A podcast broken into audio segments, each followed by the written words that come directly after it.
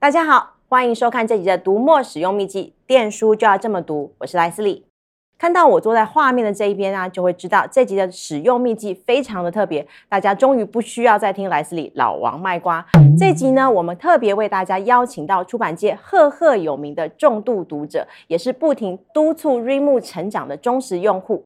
有人称呼他辉鹰，有人尊称他为总裁。让我们欢迎光磊国际版权的总裁。谭光磊，Hello，光磊，Hello，大家好。今天呢，我完全就是抱着一个请益的心情在做这一集，因为啊，无论是从出版这个角度呢，还是电子书使用者这个角度呢，光磊都绝对是我的前辈。因为光磊的引进呢，我们繁体中文世界才会有《风之影》《追风筝的孩子》，甚至是《格雷的五十道阴影》这些畅销好书。那是不是在节目一开始就请光磊先介绍一下版权经济这份工作呢？呃，简单说，我们就是一个。中介服务业，呃，你可以把我们想象成房仲，只是我们买卖的这个中介的标的不是房屋，而是书籍的版权。那这个版权可能是从外文翻成中文，也可能从呃中文翻成外文，呃，甚至是从书改编成影视或是游戏。呃，跟房仲不一样的是，我们没有所谓的斡旋金或是押金，呃，一定是成交之后作者赚钱了，我们才从中间抽取佣金。那是不是因为是这样的关系，你才会很早就开始接触电子书这样子的工具呢？呃，我最早接触电子书应该是两千零二年左右。那那个时候买了很多国外的科幻杂志的的电子书。呃，那时候没有什么阅读器嘛，所以都是放在电脑上看。哎，那你大概是什么时候开始用电子书阅读器这样子的东西的？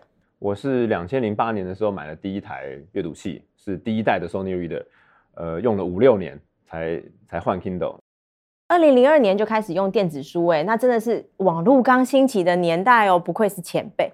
那你大概又是什么时候成为我们 Readmoo 的用户的呢？呃，其实我很早就知道 Readmoo 了，尤其是二零一四年修好一来台的时候，那大家都知道他是写《羊毛记》，而且是自费出版走红的，也算是电子书的先行者。所以当时 Readmoo 就安排了非常多的作者采访活动。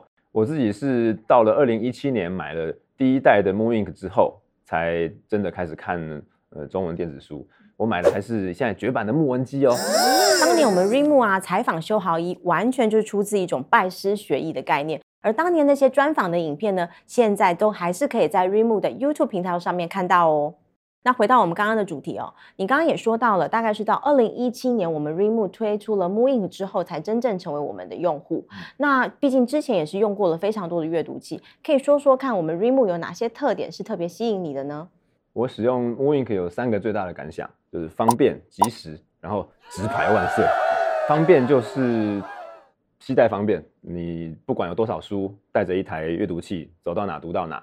那即时就是不用等待，我今天在家里，我今天在任何地方，我只要想看一本书，我按下去立刻可以看，不用去跑书店，不用等网络书店送货。那一键转直排这个功能实在太方便了。呃，有些实体书也是印横排的，那因为我习惯看直排，所以反而我用电子书可以看直排。换字体字型这个就不用说了，呃，有时候回去看纸本书都会觉得那个字怎么那么小。对，因为现在 老花眼了。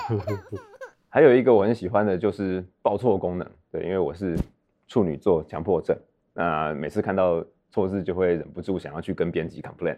那有了这个报错功能呢，其实方便很多。光磊提到这些部分啊，我自己也很有共鸣。包括像一键横直排转换啊、字体啊、大小啊，或者是间距这些功能，当初团队在设计的时候呢，就是希望把阅读排版的选择权交还给读者。那在载体这个部分呢，在挑选载具的时候，你会在意什么？是重量呢，还是尺寸呢？我几乎百分之九十九点九都是看 mooInk，呃，六寸的跟七点八寸的都有。在家的时候看七点八寸的比较舒服。那如果在外面或者在公司，我就会为了携带方便就看六寸的。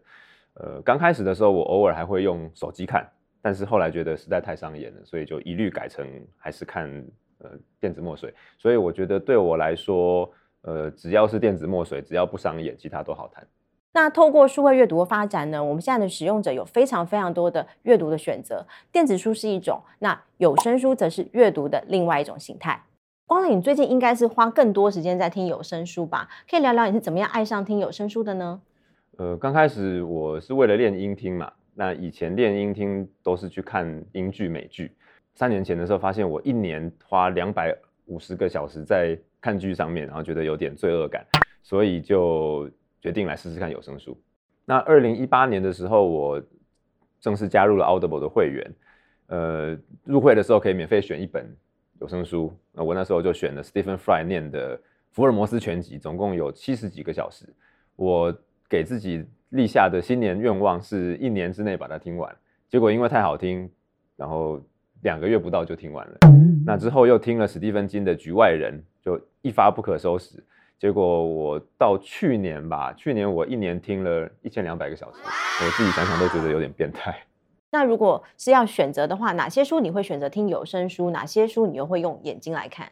那整体来说呢，文学性强的小说比较适合用看的。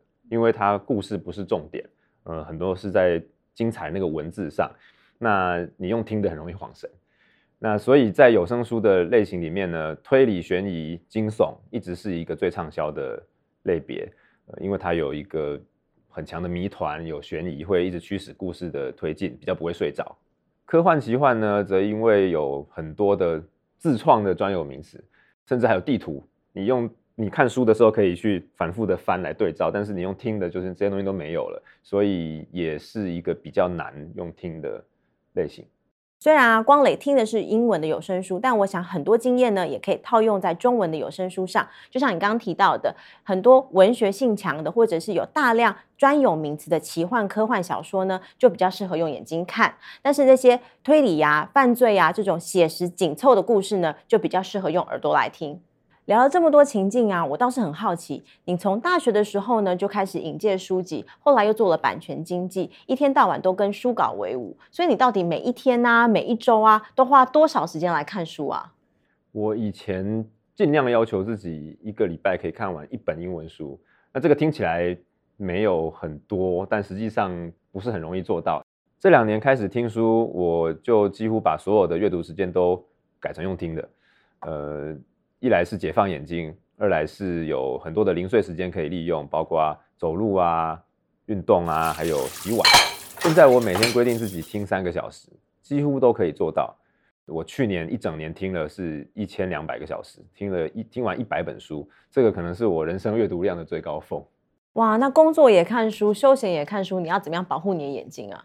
就通通改成用听的就好啦。欸、那听多了怕伤听力嘛，所以呢，我就用。骨传导耳机，好吧，好吧，果然是推动有声书不遗余力。那节目的最后呢，不能免俗，还是要请你帮我们观众推荐几本最近在看的书。